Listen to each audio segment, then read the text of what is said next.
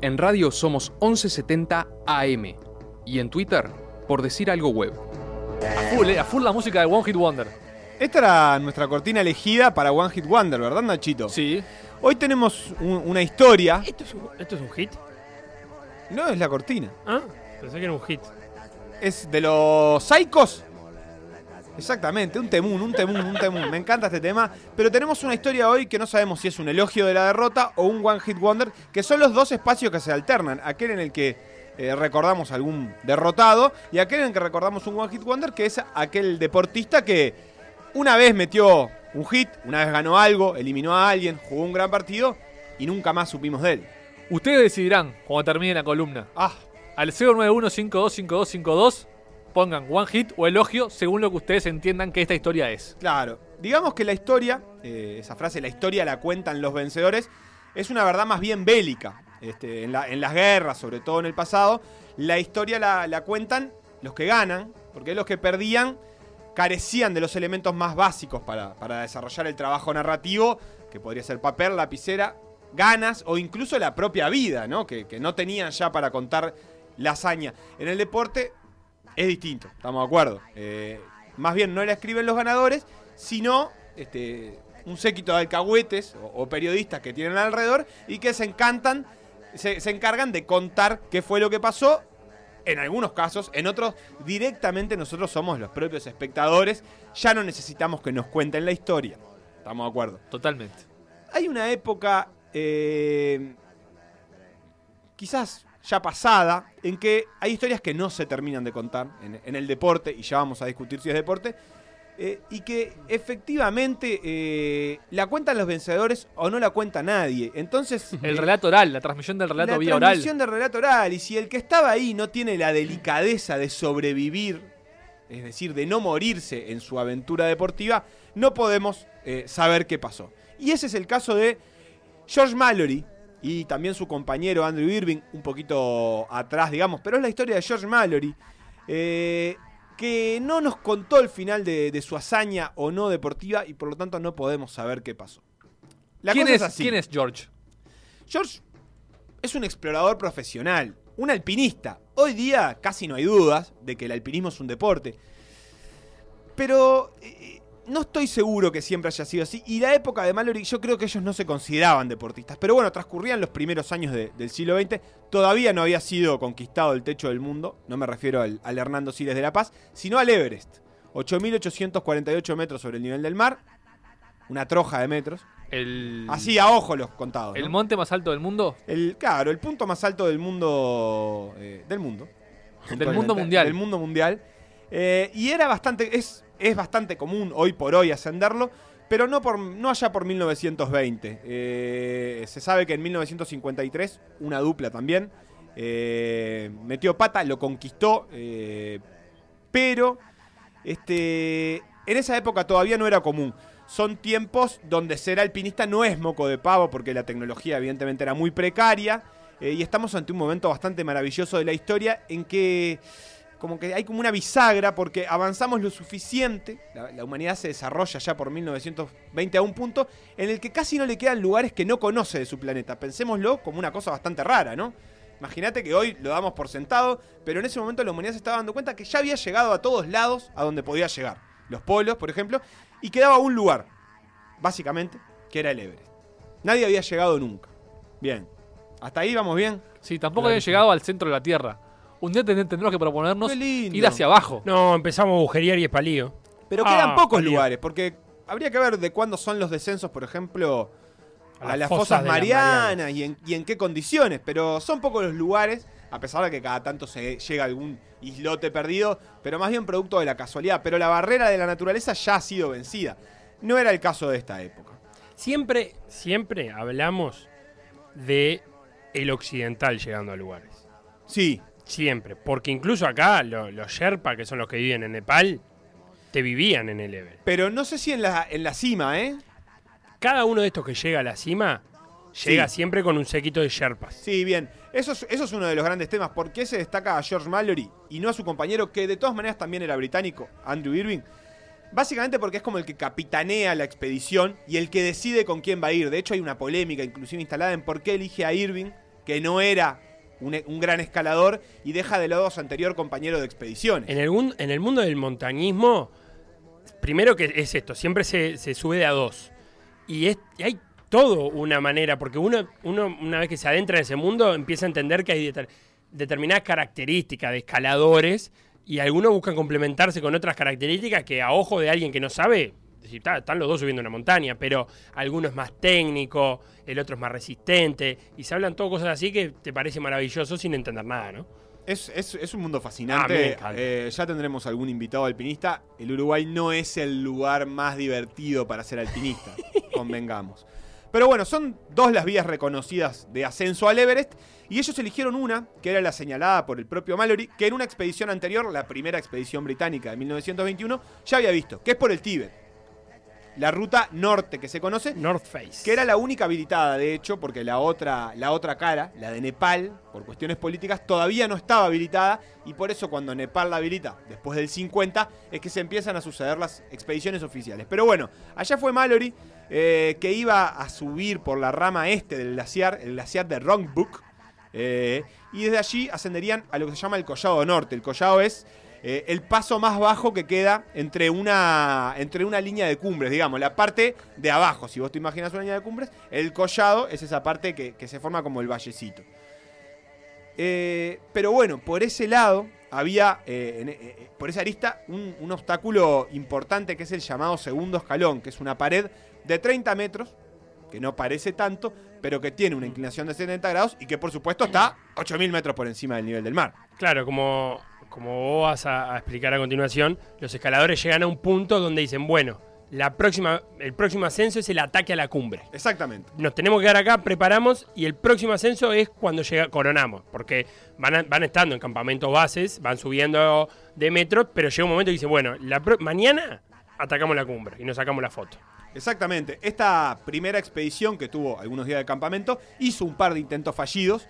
Eh, dos intentos fallidos, no llegó. Y ese día, ese, ese día salió Mallory con Irving al sexto campamento, que era este último campamento, donde quedó eh, otro observador, que ahora perdí el nombre, pero ya Felo me lo va a ir googleando, que era el encargado de hacer la- el seguimiento de observación de la escalada. O sea, era el que iba a ir viendo cómo iban para después poder decir qué pasó.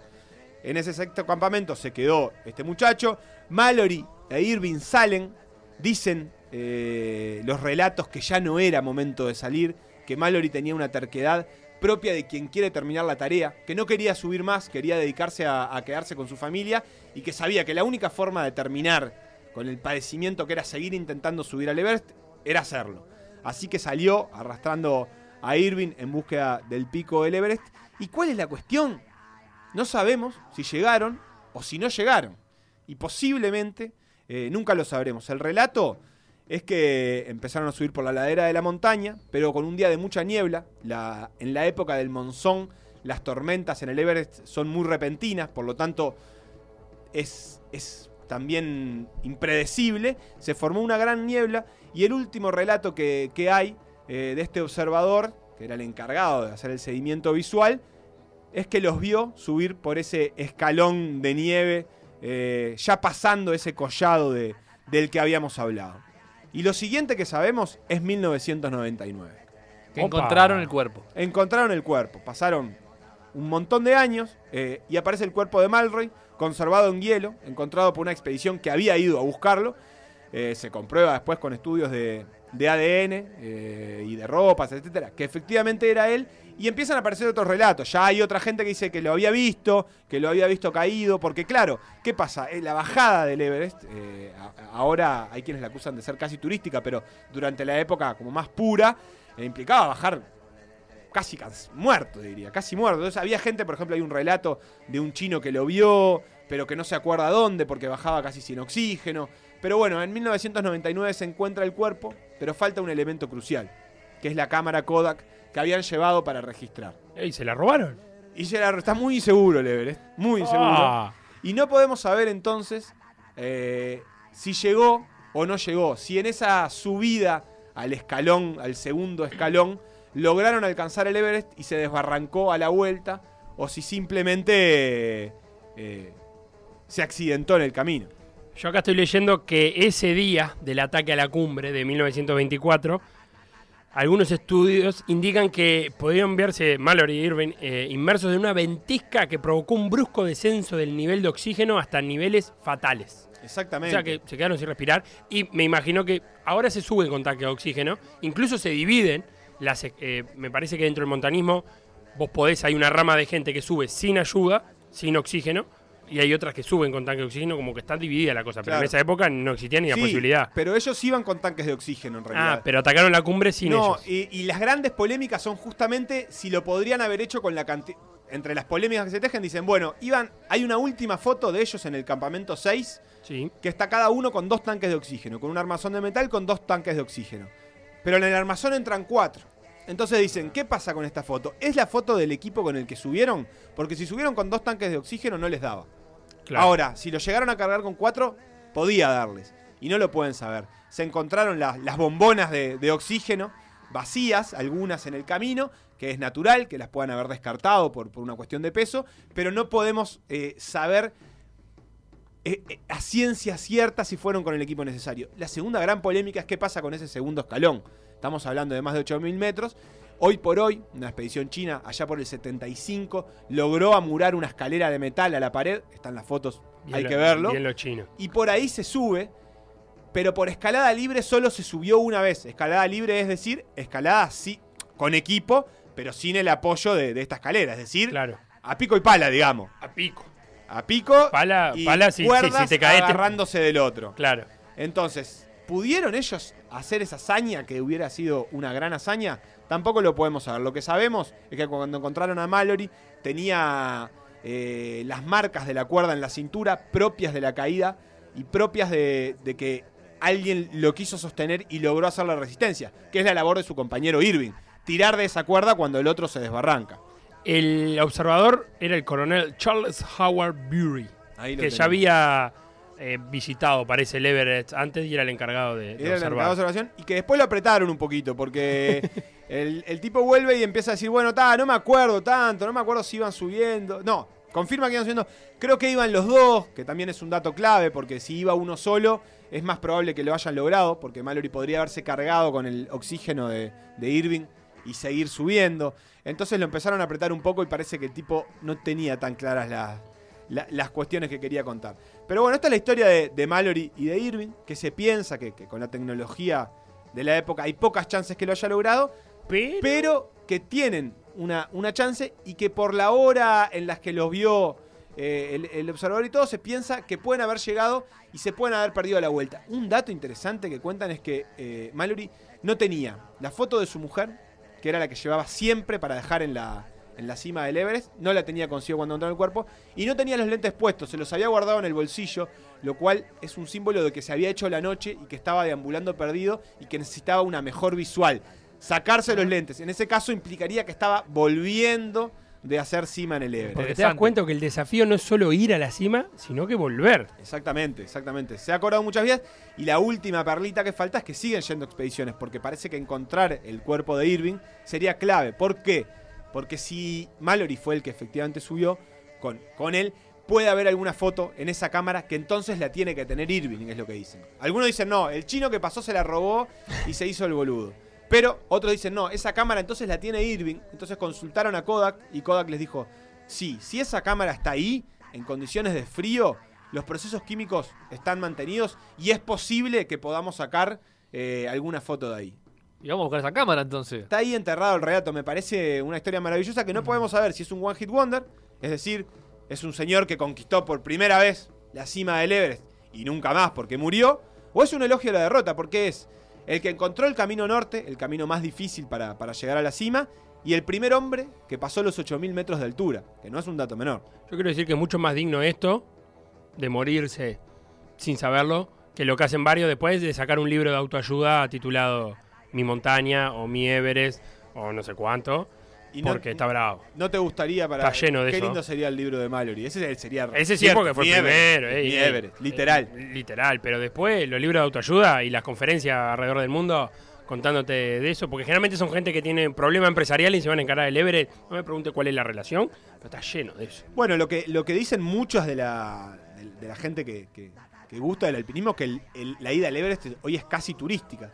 Es, fácil. Obviamente no están diciendo que puede ir que puedo ir yo, pero que no se necesita una gran experiencia para subirlo ni nada por el estilo, que hay guías turísticas que prácticamente te depositan en la cima del Everest. Entonces, esta primera ida eh, conserva todo ese halo, halo de misterio que sería, que creo que casi que quieren que sea cierto para poder recuperar una gran historia para el alpinismo. Hay varios documentales ahí, incluso de gente que eh, ha probado.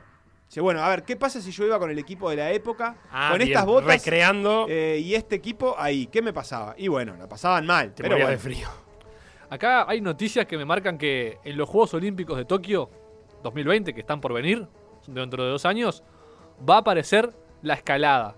Por primera vez en la historia. Que es esa de pared lisa con los agarraderos de colores, con el talco, que vemos que se ponen el talco en la mano Al antes de estilo arrancar. Grand Prix. Al estilo Grand Prix, es verdad. Que bueno, es como lo más parecido al alpinismo que hay en el, en el mundo del deporte Bueno, olímpico, por lo menos. La versión deportiva podría ser. eh, o la versión olímpica. La versión sin morirse. La versión sin morir. Pero viste cuando dicen, no, el fútbol es un deporte de hombres, no sé qué. Bueno, me parece que el deporte de hombres es treparse a una roca eh, con un precipicio de 2.000 metros para abajo. En el entendimiento ese de hombres como valentía. De ir a pegarse eh, patá eh, con Marcel Novik, no, no. No es tan. Eso lo hace cualquiera. No, eso lo hace cualquiera, eso lo hace Epa. cualquiera. Eh, fascinante, fascinante el mundo del alpinismo. Un saludo a Mallory. No tuve claro qué es lo que me falta definir, es qué quiero que haya pasado. Ah, el hombre de bien que si pretende. haya llegado Yo quiero que haya o si haya fallecido. No sé, no sé, porque. Sí, el misterio es sí. bueno. El misterio es bueno. Le da morbo ese Sí, misterio. Sí, sí. Y muchos dicen en, en- en el mundo del alpinismo que ese misterio se conserva a propósito Claro. para seguir vendiendo la historia misteriosa del Everest. Pero eso no me interesó tanto.